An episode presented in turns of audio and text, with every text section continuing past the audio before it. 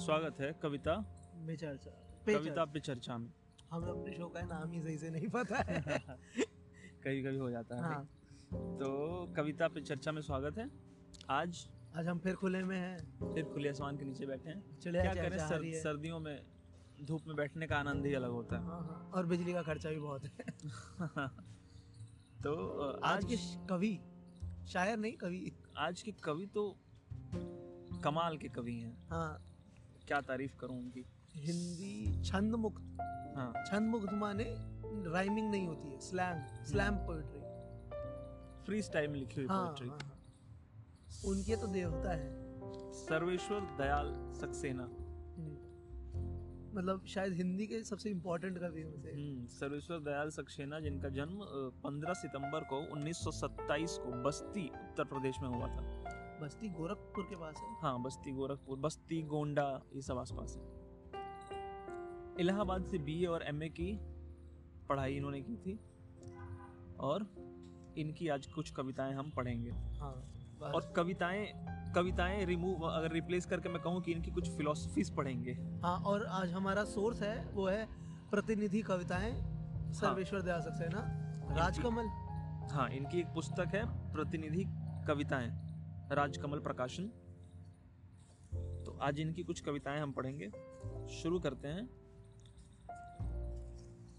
सुर्ख हथेलियाँ। सुर्ख यानी होता है लाल। सुर्ख हथेलियाँ। पहली बार मैंने देखा भौरे को कलम में, कमल में बदलते हुए। पहली बार मैंने देखा भौरे को कमल में बदलते हुए।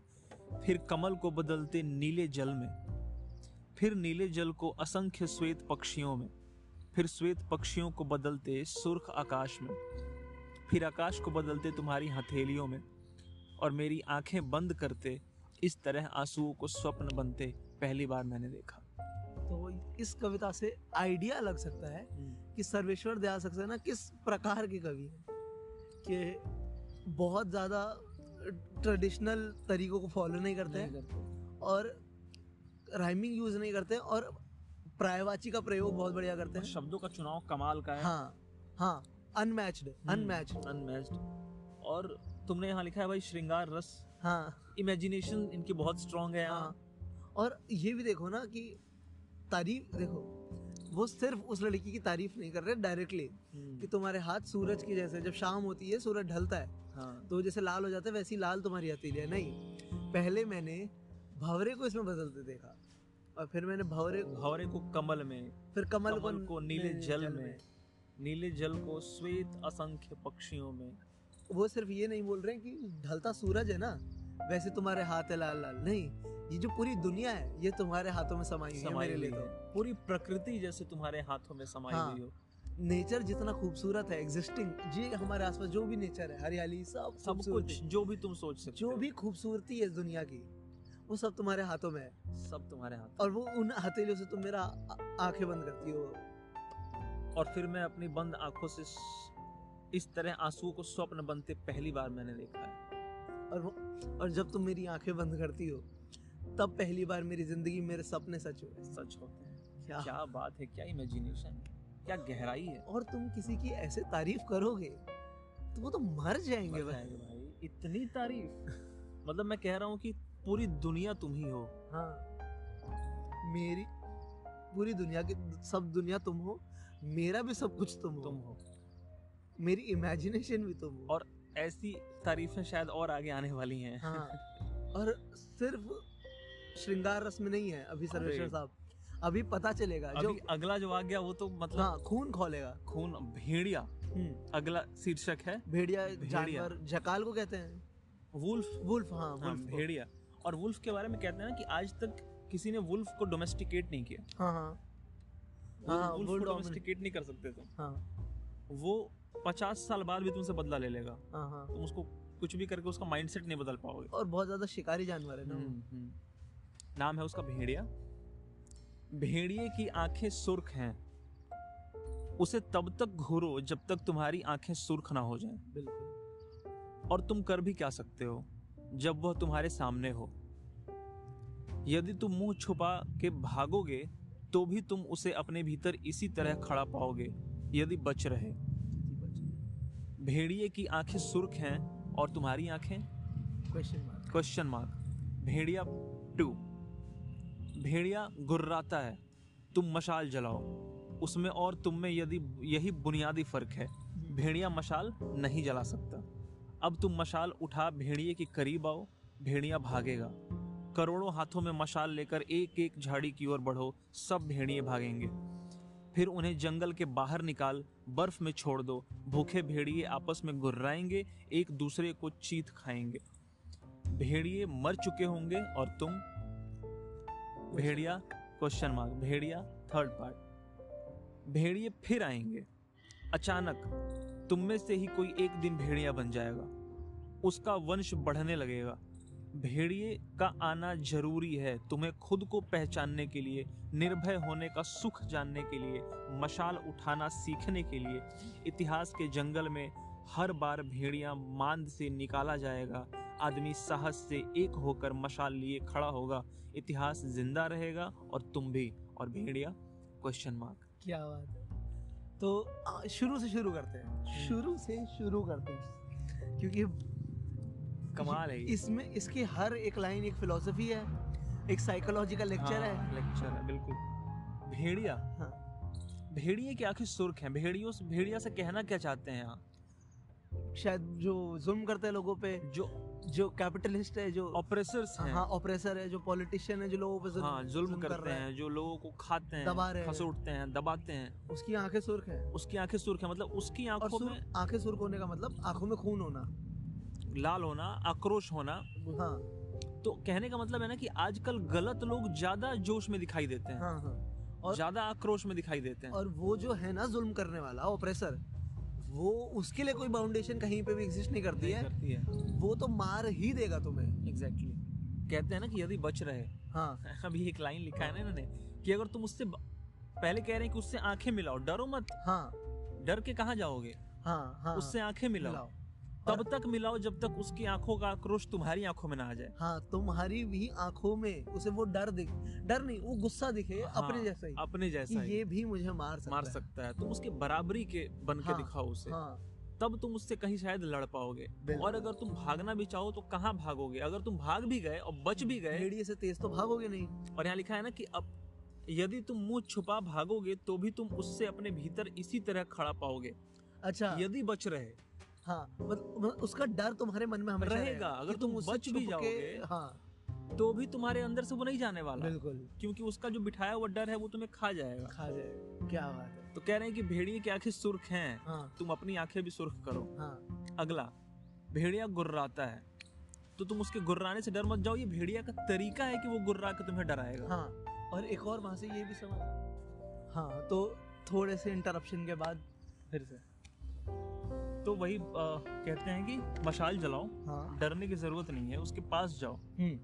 क्योंकि। भेड़िए में और तुम में बुनियादी फ़र्क ही यही है कि वो मसाल नहीं जला सकता। इसमें एक बहुत अच्छा हम देखे हैं कि एवोल्यूशन के बारे में हम जो बोलते हैं ह्यूमन इन्वेंशंस के बारे में जब हम बात करते हैं वहाँ पे तीन सबसे इम्पोर्टेंट आती है आग पहिया और इंटरनेट हाँ हाँ। या फिर एग्रीकल्चर सॉरी एग्रीकल्चर हाँ। तो पहला बुनियादी ह्यूमन एवोल्यूशन का स्टेप है आग। आग। तो तुम्हें जानवर से इंसान आग बनाती है। आग बनाती है। कि इंसान आग लगा सकता है कोई। एग्जैक्टली तुम्हारे पास वो एक ऑप्शन है। तुम्हारे अंदर इंसानियत है। ये एक बुनियादी फ़र्क है उस भेड़िए में और तुम में। और ये मशाल जो है ना मैं इसे कहीं कहीं ना कहीं अगर कनेक्ट कर पा रहा हूँ हाँ। तो ये जो कह रहे हैं कि मशाल जलाओ हम्म। ये वही बात नहीं है कि मेरे सीने में नहीं, नहीं है तुम्हारे सीने में सही। और कहीं वो भी कहीं भी आग लेकिन आग जलनी चाहिए हाँ, दुष्यंत हाँ, कुमार। हाँ दुष्यंत कुमार अभी पैरेलल एक दो और कविताएँ आगे हैं जहाँ पे थोड़े दिखेंगे दुष्यंत कुमार साहब हम्म। वाले। वो भी कहते हैं कि अपने सीने में आग जलाओ हाँ, और ये भी कह रहे हैं तो मशाल मशाल हाँ। जलाओ आग जलाओ। बुनियादी फ़र्क यही है तुम में। मशाल जलाओ उसके करीब जाओ वो भागेगा। हाँ। फिर उसे बाहर निकालो। हाँ। और सारे भेड़ियों को बाहर निकालो। हाँ और बर्फ़ में छोड़ो। बर्फ़ में छोड़ो वो वहीं बर्फ़ हैबिटेट नहीं है भेड़ियों का। Exactly exactly. तो उनको ऐसी जगह छोड़ आओ जो उनका हैबिटेट नहीं नहीं है जहाँ पे वो रह ही नहीं उनके कंफर्ट जोन से उन्हें बाहर निकालो। हाँ। उनको ऐसी जगह छोड़ के जहाँ पे वो सरवाइव ही ना ना कर पाए। फिर गुर्राएँ आपस में लड़े एक दूसरे को नोच खाएँ हम्म। और खत्म हो जाएँ। अब लास्ट में लास्ट में पूछते हैं भेड़िए मर चुके होंगे हाँ। और सवाल करते हैं कि और तुम? हाँ पर हम ज़िंदा रहेंगे शायद। फिर अगले भाग में कहते हैं कि भेड़िए फिर आएँगे। आश्वस्त मत हो जाना निश्चिंत मत हो जाना हाँ, कि ये अब साइकिल है। साइकिल है कि भेड़िए चले गए तो अब नहीं आएँगे। हाँ, समाज में हमेशा नकारात्मक तत्व पनपते रहते हैं। ऑपरेसर हमेशा एग्जिस्ट करेगा। हाँ। और अगर नहीं एग्जिस्ट करेगा तो तुम में से कोई एक बन जाएगा। हाँ। और मतलब- यहाँ शायद सोसाइटी को बैलेंस सोसाइटी में वो क्या कहते हैं? बैलेंस रहने के लिए। बैलेंस या फिर उनके लिए क्या कहते हैं उनके अंदर ह्यूमैनिटी ज़िंदा रखने के लिए हाँ, एक ऑपरेसर की ज़रूरत है जो उन्हें जोड़े। जोड़े ऑपरेसर नेसेसरली सबको तोड़ता नहीं है हाँ। बल्कि वो जोड़ता है। हाँ लोगों को जोड़ अगर लोगों में इतनी बुद्धि हो तो। और इसमें एक बहुत जो अभी आगे आएगा तो एक बार बता मैं वहाँ पे एक बताता हूँ हाँ, रिलेशन भेड़िए फिर आएँगे अचानक तुम में से ही कोई एक दिन भेड़िया बन जाएगा। उसका वंश बढ़ने लगेगा। हाँ। भेड़िए का आना ज़रूरी है। हाँ। क्यों? तुम्हें खुद को पहचानने के लिए निर्भय हो होने का सुख जानने के लिए मशाल उठाना सीखने के लिए। तो इस पे इस पे इस पे हम्म, मैं एक चीज़ बताता हूँ कि मैंने एक, एक लेक्चर से लेक्चर में सुना था पॉलिटिकल साइंस के हम्म, कि पहले होता था फ्यूडलिज्म राजाएँ और प्रजाएँ हैं। तो फ्यूडलिज्म उसको खत्म करने के लिए कैपिटलिज्म की ज़रूरत थी। हाँ।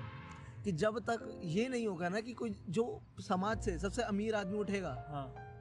वो वहाँ पे राजा तरह बन सकता है या फिर कंट्रोल कर सकता है पॉपुलेशन को। तब तक तब तक सामान्यवाद नहीं आ सकता कि सारी पॉपुलेशन इक्वल exactly. तो राजा और प्रजा वाले सिस्टम से इक्वालिटी वाले सिस्टम पे आने के लिए एक बार कैपिटलिज्म का आना ज़रूरी है। ज़रूरी है। तो यहाँ पे भी उसका ही एक डेरिवेशन की बात हो रही है ना कि उसका भेड़िया का आना ज़रूरी है तुम्हें ये रियलाइज़ कराने के लिए तुम्हारी इंसानियत। तुम्हारी इंसानियत। तुम्हें अपनी अपने अंदर छुपी ताकत रियलाइज़ कराने हाँ। के लिए उसका आना ज़रूरी है। हाँ। इतिहास के जंगल में हर बार भेड़िया मांद से निकाला जाएगा। हाँ। आदमी साहस से एक होकर मशाल लिए खड़ा होगा। हाँ। इतिहास ज़िंदा रहेगा। हाँ। और तुम भी और भेड़िया। क्या बात क्या अच्छे क्वेश्चन पे खत्म करा है। क्या इसको देखो क्या ये जो तीन पार्ट है ना ऐसे खत्म होता है। पहला होता है कि क्या तुम बचोगे? फिर अगला क्या भेड़िया बचेगा? और फिर तीसरा है फिर से। तुम बच नहीं एक मिनट क्या पहला है कि भेड़िया भेड़िया से तुम भाग नहीं सकते उसे लड़ो। हाँ। नहीं ये आखिरी की दो लाइन है। भेड़िए की आँखें सुर्ख हैं और हाँ। तुम्हारी आँखें? हाँ पहले तुमसे क्वेश्चन है फिर है कि भेड़िया बचेगा कि नहीं बचेगा? अच्छा अच्छा मतलब पहले कह रहे हैं कि पहले पार्ट में क्या तुमने भेड़िए के जैसे उससे लड़ना सीखा? हाँ। और तुम्हारी आँखें? और फिर दूसरी वाले में तुम जीत गए? हाँ दूसरे वाले में तुम जीत गए। क्या? और तुम भेड़िया मर चुके होंगे और तुम? हाँ। दूसरे वाले में पूछते हैं। और लास्ट में पूछते हैं कि इतिहास ज़िंदा रहेगा और तुम भी और भेड़िया? हाँ। क्या बात है। बहुत अच्छे। और ये तो सिर्फ़ एक हमारा मीनिंग है पता नहीं इसमें तो कई अर्थ निकल इतना इतना बड़ा कवि जब कुछ लिखता है तो मल्टी लेयर्ड होता है। अगली कविता हम्म, जंगल का दर्द। जंगल का दर्द। एक ने मुझसे पूछा जंगल क्या होता है? क्या होता है? दूसरे ने कहा और दर्द? ये भी सवाल है और हाँ। दर्द? मैंने तो बड़े दो सवाल पूछे हैं दो लोगों ने। और ये पहले फोकस करने की बात है चलो कंप्लीट कर फिर इसको करते हैं। मेरा मन कर गया कूदने का एक ने मुझसे पूछा जंगल क्या होता है? हाँ। दूसरे ने कहा और दर्द? हम्म, मैं खामोश रहा। खामोश मैंने एक बड़े पिंजड़े में दोनों को बंद कर दिया हम्म, और ऊपर एक काली झीनी चादर डाल दी। हम्म, कुछ दिनों बाद वे मुझे जंगली जानवरों की तरह देखने लगे। पहले उनकी आँखें हरी हुई अहिंसक पशुओं जैसी फिर सुर्ख। हिंसक पशुओं में बदल गईं। ठीक है। खूंखार हम्म, वे भूखे थे। मैंने टुकड़ा फेंका। वे आहार छोड़ आपस में गुथ गए। लहू लुहान हो गए। ताकतवर ने सब खा लिया। कमज़ोर ने उच्चिष्ट से संतोष कर दर्द से मुँह छुपा लिया। हम्म, यह क्रम बहुत दिनों तक मैंने बना रहने दिया। भूखा रखना टुकड़ा फेंकना ताकतवर में दर्प जगाना और कमज़ोर में संतोष। हम्म, और जब वे इसके इतने आदि हो गए कि कुछ और सोच पाना उनके लिए असंभव हो गया, तब मैंने उन्हें पिंजड़े से निकाल दिया। अब वे खुले में खड़े थे। खड़े हैं, खड़े रहेंगे, टुकड़े फेंके जाने की प्रतीक्षा में, लड़ने को तैयार, दर्प और संतोष के शिकार। मुझे कुछ बोलने का ही मन नहीं कर रहा है इसके बाद तो। इसमें एक अगर हम देखें क्लियर कॉन्ट्रास्ट हम्म, दो लोग दो सवाल करते हैं। दोनों को अपने सवाल का जवाब मिल जाता है एंड पे। जो पूछता है दर्द और दर्द, उसको दर्द समझ आ जाता है। संतोष होता है दर्द। भूख का दर्द। हाँ और दर्द क्या है? संतोष ही तो है। हाँ। कह सकते हैं। द- दर्द का इलाज संतोष है या फिर हम ये कह सकते हैं। दर्द का जवाब संतोष है। कोई दर्द हो कोई दर्द पनपा हुआ हो और तुम उससे लड़ने की बजाय अगर उसे सहना सीख जाओ हाँ। तो संतोष कह सकते हैं। तुमने संतोष कर लिया। हाँ और वो पूछ रहा है कि जंगल क्या होता है तो उसे जंगली जानवर बना दिया। हाँ। हाँ कह सकते हैं ये एक मतलब है इसका। और ये प्रेजेंट सिनेरियो में फिट बैठता है ना हाँ। सवाल पूछना मना है। हाँ हाँ हाँ हाँ हाँ सही कह रहे हो जावेद अख्तर वाले एपिसोड से जुड़ती हुई कड़ियाँ। यार रविश कुमार हाँ हाँ। सवाल पूछना मना है। तो हाँ, जंगल का और ये देखा जाए ये कविता सिर्फ़ इतनी ही बात नहीं कर रही है पॉलिटिकल ये साइकोलॉजी पे भी बात साइकोलॉजी पे है। है पॉलिटिक्स कि पे है। कितना आसान है एक इंसान को जानवर की लिमिट पे पुश कर देना। पुश कर देना। और फिर हम अपनी कैसे एनिमलिस्टिक टेंडेंसीज दिखाने लगते हैं जैसे हमें चांस मिलता है। एग्जैक्टली मौका मिलते ही मौका या मौका देते ही मिल हाँ। कोई अगर मौका दे दे हाँ तो, तो हम हम जानवरों जैसे बर्ताव करने लगते करने लग सकते हैं। और ये एक तरह से एक्सपेरिमेंट ही तो करा इन्होंने। कि मैंने उन्हें जानवरों की तरह पिंजरे में बंद कर दिया। हम्म। और दोनों लड़ते थे। एक संतोष करता था हर बार छीछड़े खा के हाँ। और एक हमेशा लाइन शेयर लेता था। और एंड में मैंने उन दोनों को निकाल दिया और वो अभी भी इंतज़ार कर रहे एक दूसरे से लड़ने का खाना खाने के लिए। वो अब इनको समझ ही नहीं आ रहा है कि मैं खुद कमा के कैसे खाऊं या हाँ, सिविलाइज इंसान की तरह कैसे खाऊं। कैप्टिवेट कर लेना उनका माइंड को। हाँ उनका माइंड ट्रेन हो गया। जैसे ट्रेन हो गया। वो देखा है ना तूने कि कुत्ते को आदत डल जाती है। हाँ हाँ। कि अगर बैठूँगा तो खाना मिलेगा या फिर इस समय इस टाइम पे तो वो अपने आप आते हैं। आते हैं। तो वैसे ही इसको भी आदत पड़ गई है इन लोगों को भी इंसानों को भी। और हम भी उसका एग्ज़ाम्पल है मतलब तुझे और मुझे भी।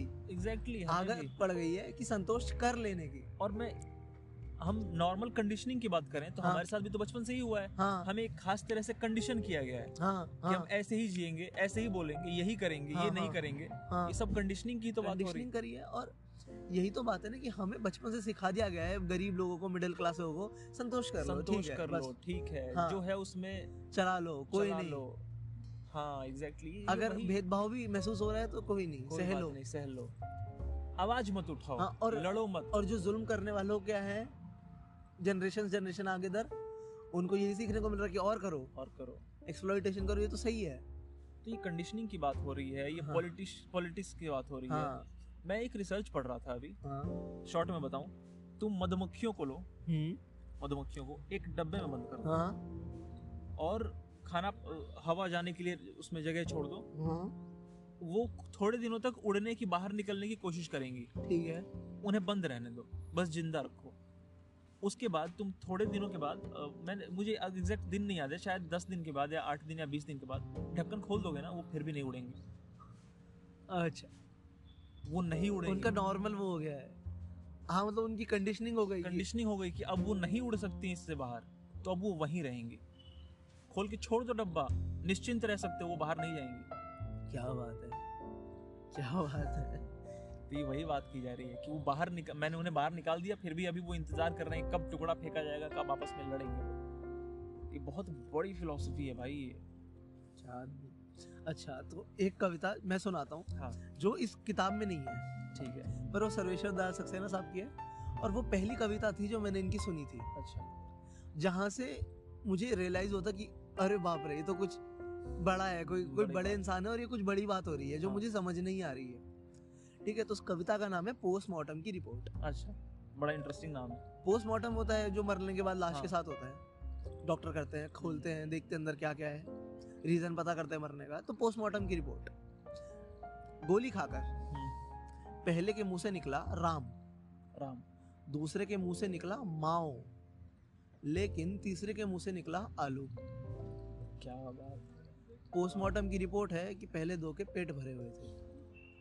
दूसरा भूखा था तीसरा भूखा था। पहले देखो इसमें बात है। पहला बोल रहा है राम और दूसरा बोल रहा है माओ। माओ क्या है? चेयरमैन माओ चाइना के। हाँ। वो जिन्होंने कम्युनिस्ट पार्टी ऑफ़ चाइना का इजाद करा हम्म, तो चेयरमैन माओ तो ये कह रहे हैं कि देखो जिसके पहला पहले जो दो लोग हैं ना जिनका पेट भरा हुआ है हम्म, उनको आइडियोलॉजी पे ज्ञान देना आता है। वो तुम्हें ज्ञान देते हैं कि भाई ये देखो ये तुम्हारा ऐसा ह्यूमन ये आइडियोलॉजीज हैं ये ये मतलब बिलीव्स हैं। पहला वाला रिलीजियस बिलीव को प्रमोट कर रहा है। और अगर हम याद करें तो महात्मा गांधी के मरने से पहले लास्ट वर्ड ही थे हे राम। पहला इंसान भी मरने से पहले क्या कर रहा है? राम। राम। इसका मतलब है कि वो बैठ के तुम्हें प्रोपोगेट करते हैं आइडियलिस्टिक बिलीव्स दूसरा वाला कम्युनिस्टिक बिलीव्स आइडियलिज्म झाड़ रहा है. पर जो गरीब आदमी है जिसको ये आमतौर पर आइडियलिज्म बेचते हैं हम्म, वो मरने से पहले क्या बोल रहा है? आलू आलू सबसे घटिया फ़ूड होता है देखा जाए. बहुत कम न्यूट्रिशनल वैल्यू एग्जैक्टली शुगर ही तो है आलू. और कुछ नहीं सिर्फ़ कार्बोहाइड्रेट है कुछ नहीं है वो. हम्म, वो उसकी मांग कर रहा है. उसका आइडियल खत्म हो गया है भूखे। गरीब को खाना खिलाओ ज्ञान नहीं। हाँ और वो वही है ना कहते हैं भूखे पेट ज्ञान हाँ। भरे पेट वाले लोग ज्ञान- खलील जिब्रान साहब का एक शेर है वो हिंदी में ट्रांसलेट इंग्लिश में मैंने उर्दू में ट्रांसलेशन पढ़ा था शेर का। वो ऐसा था कि तुम जुल्म के खिलाफ क्या नारा लगाओगे तुम्हारे मुँह में तो निवाला है। अरे तुम्हारे। मुँह में तो पहले से ही निवाला हाँ, है। तो ये वही तो बात है। मैं इसको थोड़ा सा अलग पर्सपेक्टिव से अगर ये मेरा हाँ, पर्सपेक्टिव था इसका इस पे थोड़ा सा सेम है मेरा हाँ, हाँ, हाँ। अगर भाषा बदल के इस पे दूसरे दूसरी शब्दों का चुनाव अलग है अगर मेरा। हमारे शरीर में ना दो पेट हैं। अच्छा एक दिमाग का और एक दोनों को कुछ चाहिए खाने के लिए। दोनों को फ़ूड चाहिए। माने कौन से दो पेट? एक नीचे जिसको हम यूजुअली पेट कहते हैं हाँ। जिसको खाना चाहिए। दूसरा हमारा ब्रेन अच्छा। जिसको इंफॉर्मेशनल फ़ूड चाहिए। हम्म, फ़ूड उसको भी चाहिए। हाँ हाँ। इंफॉर्मेशन नॉलेज जो हमने अभी पिछले एपिसोड में बोला था कि हाँ, एक्सरसाइज एक्सरसाइज ऑफ़ ब्रेन हाँ। तो उसको भी कुछ चाहिए उसको भी इनपुट चाहिए। चाहिए। और पाँचों सेंसेस से वो दिन भर इंफॉर्मेशन लेता भी है। हाँ हाँ। पाँचों सेंसेस से वो दिन भर फ़ूड लेता रहता है हाँ। और पेट को हम फ़ूड देते हैं। दोनों पेटों में से दूसरा वाला जो पेट है ना ऊपर वाला हाँ। वो तब तक काम नहीं करता है जब तक पहला वाला भर ना जाए। हाँ अरे वाह। मतलब फ़ंक्शन असेंडिंग ऑर्डर में होता है। पहले नीचे वाला भरेगा हाँ हाँ। तब ऊपर वाला काम करेगा। हाँ हाँ। और ये साइंटिफिकली भी करेक्ट डिसेंडिंग ऑर्डर पे काम नहीं चलेगा। हो भी नहीं सकता। हाँ। बहुत बढ़िया बहुत पहले नीचे वाला भरो फिर ऊपर वाला काम करेगा। बहुत बढ़िया। तो ये वही वाली बात है। पर ये कविता बहुत गहरी कविता है। हाँ। इसमें और भी हो सकती हैं बातें। पर यहाँ से मेरा इंट्रोडक्शन हुआ था सर्वेश्वर दास सक्सेना जी का कि ये कुछ बड़े कवि हैं और कुछ भारी बात करते हैं। और मतलब पहली बार हुआ कि मैंने कुछ पढ़ा ऐसा हिंदी में और मुझे लगा अरे बाप रे ये तो ये तो कुछ मज़ेदार है।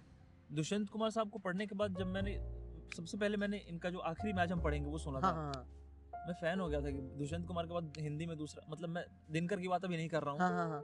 दिनकर वैसे भी अलग कैटेगरी अलग हाँ, अपने आप में अलग जॉनर है ना दिनकर? दिनकर तो एक वो तो कभी बात करेंगे। हाँ, मतलब दिनकर तो दिनकर है ना। वो सूरज ही है हाँ हाँ, मतलब वो और क्योंकि वो लिखते भी पचास पन्ने से कम नहीं है ना कविता। और उनकी कविता समझना मतलब हाँ। थोड़ा सा हिंदी में आपको अरे बाप रे! उनकी सबसे आसान कविता में सबसे मुश्किल हिंदी होती है हमारे लिए। और निराला की तो मैं बात ही नहीं करना चाहूँगा संस्कृत निष्ठ हिंदी। संस्कृत निष्ठ हिंदी निराला को तो शायद ही हम कभी पढ़ पाए। हाँ उस उनको लिटरली पढ़ना भी मुश्किल है लाइनें वो पढ़ना। पढ़ना मुश्किल। क्योंकि क्योंकि ये दो बिंदु और चंद्र बिंदु और ये चार ग्रह एक साथ कैसे लगाए हैं? तो चलो अगली कविता पे आते हैं। व्यंग मत बोलो।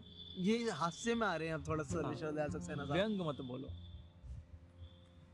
व्यंग मत बोलो। काटता है जूता तो क्या हुआ? पैर में न सही सिर पर रख डालो व्यंग मत बोलो। अंधों का साथ हो जाए तो खुद भी आँखें बंद कर लो। हम्म, जैसे सब टटोलते हैं राह तुम भी टटोलो व्यंग मत बोलो। मत बोलो। क्या रखा है कुरेदने में? हर एक का चक्रव्यूह भेदने में। सत्य के लिए निरस्त्र टूटा पहिया ले लड़ने से बेहतर है जैसी है दुनिया उसके साथ हो लो। हाँ। व्यंग मत बोलो। कुछ सीखो गिरगिट से जैसी शाख वैसा रंग। हम्म, जीने का यही है सही ढंग। अपना रंग दूसरों से अलग पड़ता है तो उसे रगड़ धो लो व्यंग मत बोलो।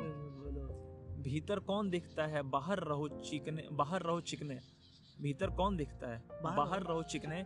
यह मत भूलो यह बाज़ार है। सभी आए हैं बिकने। हम्म, राम राम कहो और माखन मिश्री घोलो व्यंग मत बोलो। क्या बात है वाह। इससे ये पूरी कविता सुनते टाइम मुझे दुष्यंत कुमार साहब का शेर याद आ रहा था अच्छा। कि ये मत कहो आकाश में कोहरा घना है ये किसी की व्यक्तिगत आलोचना है। क्या बात है। और स- सूरज हमने भी नहीं देखा कई दिनों से। हाँ। सूरज का क्या है? क्यों देखना क्यों है? देखना है?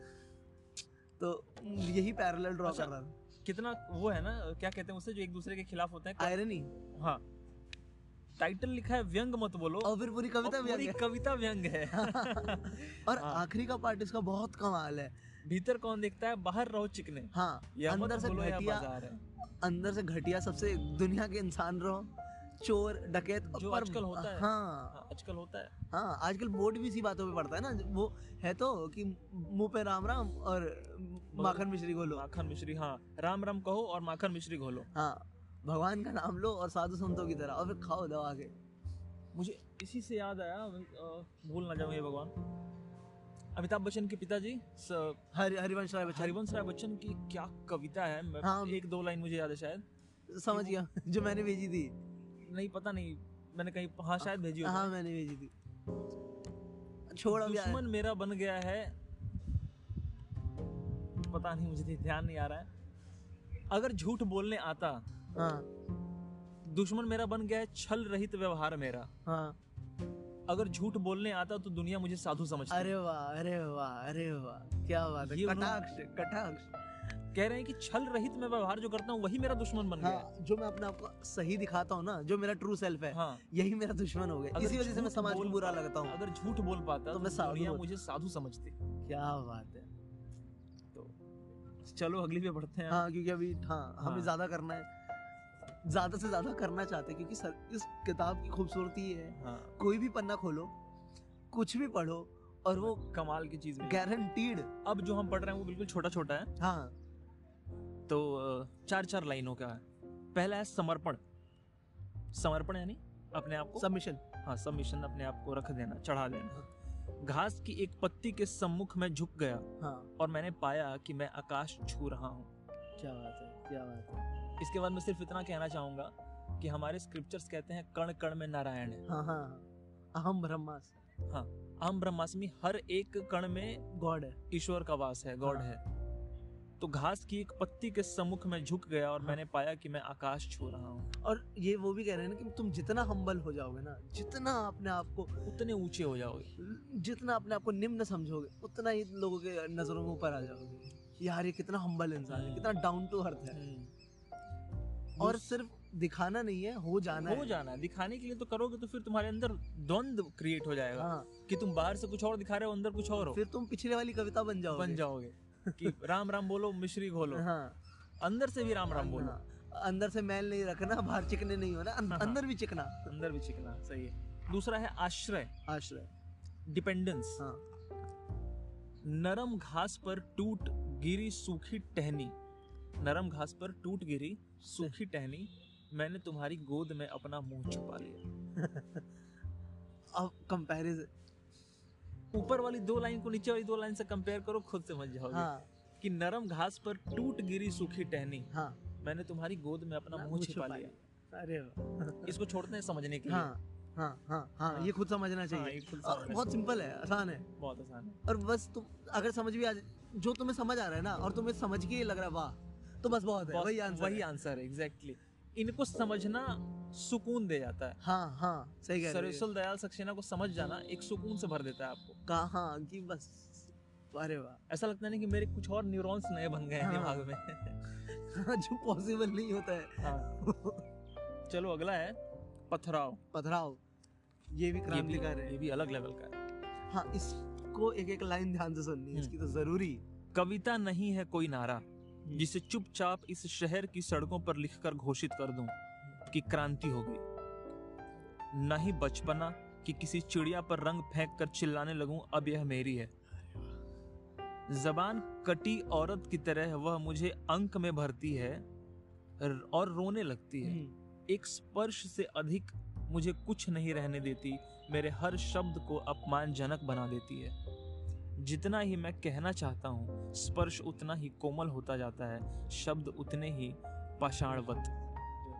आग मेरी धमनियों में जलती है पर शब्दों में नहीं ढल पाती।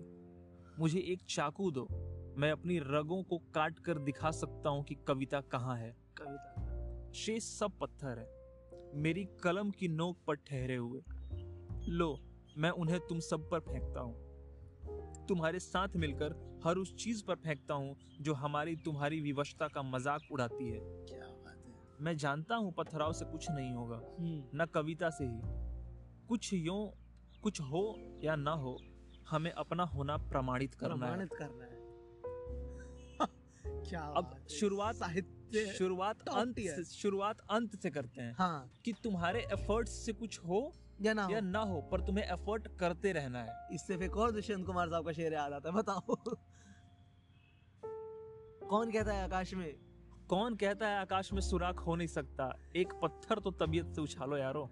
हाँ वही बात हो रही वही बात पैरेलल्स है और एक और पैरेलल बताया था ना तूने कि इलाहाबाद यूनिवर्सिटी से ही पढ़े हैं दोनों। दुष्यंत कुमार भी इलाहाबाद से और सर्वेश्वर दयाल सक्सेना भी इलाहाबाद से ही पढ़े हैं। हाँ इस कविता का चलो थोड़ा सा करते हैं। हम्म, इन्होंने पहले बोला कि मैं ये नहीं कह रहा कि मेरी कविता यूजलेस है या आर्ट फॉर्म यूजलेस है। ठीक है क्लियर करा।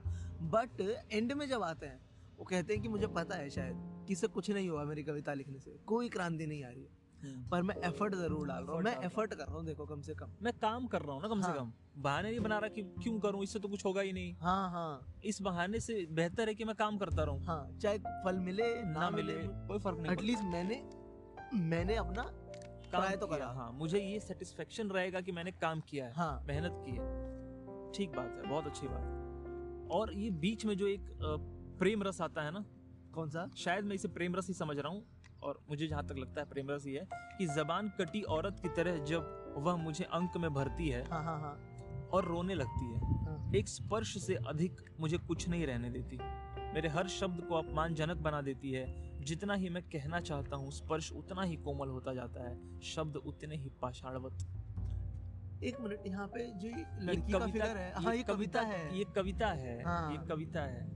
हाँ अरे और हाँ ये ये भी देखिए जो बता रहे हैं कविता को एक्सप्लेन कर रहे हैं ये एक्चुअली इनके लिखने का तरीका है कि जितने ज़्यादा शब्द मैं यूज़ करता हूँ ये उतने ही उसको खराब करते खराब करती थी। क्योंकि सर्वेश्वर दयाल सक्सेना का पूरा आर्ट फॉर्म यही है कि वो कम से कम वर्ड में ज़्यादा से ज़्यादा बात और करते कविता को कहा भी जाता है ना कि गागर में सागर, सागर भर देना, देना हाँ। अगर आप सागर ही लिख देंगे तो कविता का अर्थ क्या है? एक शेर याद आता है जानी सारख्ता साहब का यहीं से कि हमसे पूछो गज़ल क्या है? गज़ल का फन क्या है?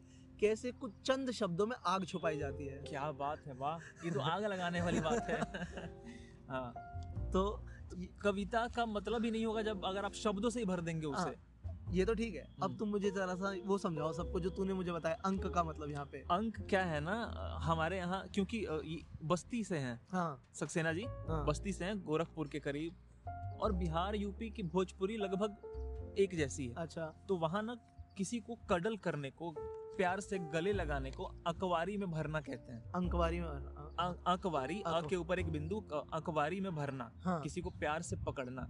तो वही यहाँ लिखा है कि जबान कटी औरत की तरह वह मुझे अंक में भरती है। अच्छा काट दिया शब्द को। अरे वाह। अंक में भरती है। अच्छा बड़ा जीनियस और और रोने लगती है। एक स्पर्श से अधिक मुझे कुछ नहीं रहने देती। क्या बात है वाह। यार इनको पढ़ के देखा जाए। अगर तुम सर्वेश्वर दास से ना पढ़ो हम्म। और फिर उनके लिखने का तरीका और फिर अपना देखो। जैसे लगेगा हम तो साले गधे हैं जानवर हैं मुझे मुझे ब्लिस फील हो रहा है मतलब हाँ। ऐसे नहीं लग रहा कि काश थोड़ा सा हम में आ जाए ये आर्ट इनका कुछ परसेंट हाँ ये पढ़ पढ़ के शायद आ जाए थोड़ा सा कि हम भी इतना खूबसूरत इस्तेमाल कर सके शब्दों का। जो चुनाव का आर्ट है ना इनका। यार इन कितना हिंदी पढ़ा है कि आज इतने हद तक प्रायवाची का चुनाव कर रहा हैं। जितना ही मैं कहना चाहता हूँ स्पर्श उतना ही कोमल होता जाता है शब्द उतने ही पाषाणवत। आप जब एक अच्छी कविता कहने बैठते हैं तो शब्द ज़्यादा हो इससे कविता बिगड़ जाती है। हाँ। याद है गालिब का वो जिसमें वो जो गालिब का सीरियल है उसमें वो गालिब कहते हैं उससे वो गाने वाले से। हाँ हाँ मीर का वो गज़ल गा रहे होते हैं। हाँ तो कहते हैं कि उस ना अहल के दरवाजे पे जाके गाना हाँ जौक के। उसे समझ तो आए कि कि- काफिये बंदे से शायरी हाँ, नहीं होती। हाँ, सिर्फ़ काफिये से और उर्दू इस्तेमाल करने से शायरी नहीं होती। सिर्फ़ शब्द लिख देने से शब्द भर देने से शायरी नहीं होती और ना ही। कविता बनती है। हाँ। चलो अगले पे चलते हैं हम। दो ही बचे हैं हमारे पास। क्योंकि आगे जाना ही पड़ेगा क्योंकि रुक तो सकते हैं हम एक कविता पे घंटे घंटे भर पर हाँ। टाइम की लिमिट है हमारे हम एक एक लाइन पे शायद घंटों बात कर लें। हाँ, पर क्या करें टाइम की लिमिट है ना हमारे पास भी। सही है।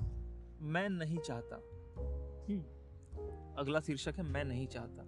सड़े हुए फलों की पेटियों की तरह बाजा, बाज़ार में एक भीड़ के बीच मरने की अपेक्षा एकांत में किसी सूने वृक्ष के नीचे गिरकर सूख जाना बेहतर है। अरे वाह। मैं फिर से पढ़ता हूँ। सड़े हुए फलों की पेटियों की तरह बाज़ार में एक भीड़ के बीच मरने की अपेक्षा एकांत में किसी सूने वृक्ष के नीचे गिरकर सूख जाना बेहतर है। अरे क्या मेटाफर अपने आप को फल की तरह अपने आर्ट को फल की तरह कि मेरा आर्ट फॉर्म सड़कों पे बिके। मैं बिल्कुल बिकाऊ हो जाऊँ मेरा हो जाऊँ। कुछ भी लिखूं जिसके बोलने पे लिखूं पैसे के लिए लिखूं। कमर्शियल चीज़ें लिखूं। हाँ। और बिकाऊ होके खत्म हो जाऊँ लोगों के बीच में कि कोई इज़्ज़त भी ना करे सड़ जाऊँ। इससे बढ़िया कि मैं पेड़ जिस पेड़ में उगा था उसी के नीचे गिर के सड़ के मर सड़ के मर जाऊँ कोई ना जाने कोई ना देखे कोई बात नहीं। हाँ पर कम से कम अपने हैबिटाट पर रहा प्योर रहा। फिर गालिब मुझे याद आते हैं कि अगर नहीं है मेरे अशार में मायने न सही। से ना से मैं तुम्हारे एक्सपेक्टेशंस के हिसाब से सिरे की तमन्ना ना सिरे की परवाह ना ना सिले की परवाह ना सताइश की तमन्ना। तमन्ना। अगर हाँ। नहीं है मेरे अशार में मायने न सही।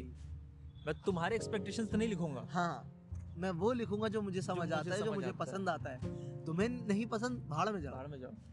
और ये कितना प्योर है ना ये कि अपने दिल को फॉलो करने के लिए मैं अपने आर्ट फॉर्म को फॉलो करने के लिए भूखा भी मरने को तैयार हूँ ऐसे ही खुले पेड़ के बिकूं लिए। बिकूँगा नहीं। पर बिकूँगा। तुम्हारे बोलने पे कुछ नहीं लिखने वाला। हाँ। क्या बात है। इसका ही बात है। इसका ही एक वर्जन अगली कविता के एंड में दिखेगा। एग्जैक्टली हाँ। मुझे भी वही याद आ रहा था। तो अभी हम इस एपिसोड को खत्म करेंगे और इस एक कविता के साथ इस एपिसोड को अंत करेंगे और कविता होगी अंत में। हाँ। चलो मैं नहीं चाहता कि अगला पैराग्राफ जो है मैं नहीं चाहता कि मुझे झाड़ कर दुकान पर सजाया जाए। हाँ। दिन भर मोल तोल के बाद फिर पेटियों में रख दिया जाए। हाँ। और एक खरीदार से दूसरे खरीदार की प्रतीक्षा में यह जीवन अर्थहीन हो जाए। अर्थहीन हो जाए। हमने ऑलरेडी बता दिया हाँ। कि क्या है। हाँ मतलब पहले पैराग्राफ जैसे ही है हाँ। पर हाँ ये भी यही कह रहे हैं ना कि मैं फिर जैसे फ़िल्म के राइटर जैसा लिरिसिस्ट जैसा हो जाए कि कोई पैसे देगा तो मैं गाना लिखूँगा तो शायद मेरा आर्ट बाहर आएगा वरना तो हाँ। मैं ऐसे ही बैठा रहूँगा। अब खत्म। आखिरी। अंत में। अंत में और इस एपिसोड का भी अंत आ जाएगा। अंत में और ये कविता बहुत अलग है बहुत हाँ। शांति से फ़ैन हुआ था ना। इससे मैं फ़ैन हो गया था। यही कविता मुझे पहली बार इनका फ़ैन बनाई थी। अंत में, अब मैं कुछ कहना नहीं चाहता, सुनना चाहता हूँ। एक समर्थ, सच्ची आवाज़, यदि कहीं हो। अन्यथा, इसके पूर्व कि मेरा हर कथन, हर मंथन, हर अभिव्यक्ति शून्य से टकराकर फिर वापस लौट आए, उस अनंत मौन में समा जाना चाहता हूँ, जिसे मृत्यु कहते हैं।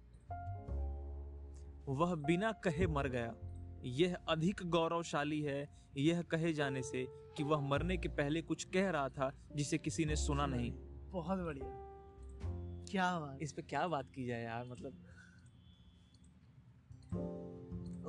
इनका वो दिख हाँ। रहा है यहाँ पे अपनी आर्ट के लिए रिस्पेक्ट और मतलब एक एक शब्द चुंबनी है एक एक शब्द मतलब। वह बिना कहे मर गया।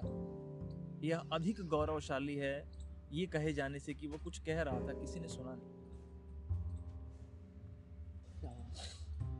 अब इसी के साथ अंत करना इस पे ज़्यादा बात भी करना है। हाँ नहीं कर सकते नहीं कर सकते। क्या शांत कर देती है कविता मुझे। सोचने पे मजबूर अपने लाइफ चॉइसेस हम्म। तो बस इसी के साथ। धन्यवाद। ज़िंदा रहे तो फिर मिलेंगे। तब तक के लिए। धन्यवाद।